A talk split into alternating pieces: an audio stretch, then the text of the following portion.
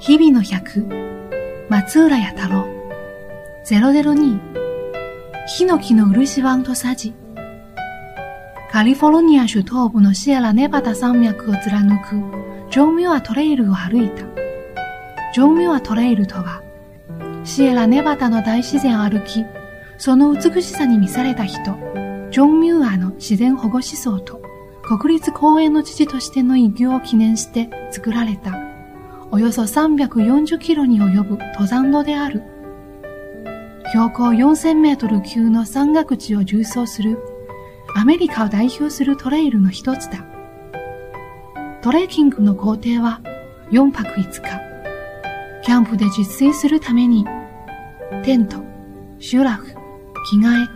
食料といった20キロ近い生活道具をバックパックに詰めて、1日に最低15キロ歩いた。山歩きやキャンプは得意ではない。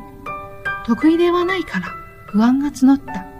何かお守りになるような道具を持っていきたいと思った。軽くて壊れにくく、手仕事の温かさがあり、美しさがあり、毎日使うものと悩んだ末、漆塗りのワンとサジを選んだ。漆椀の木地は、岩和ヒノキで作られるのが上等であるが、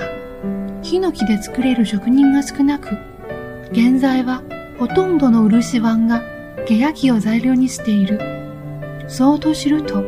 ヒノキの漆椀とサジが無性に欲しくなった。探し回ったところ、漆ワンは佐川康政さんつく、サジは博士純一さん作っと、漆の職人である二人を知った。僕は、ヒノキの漆碗とサジを持って山へと出発した。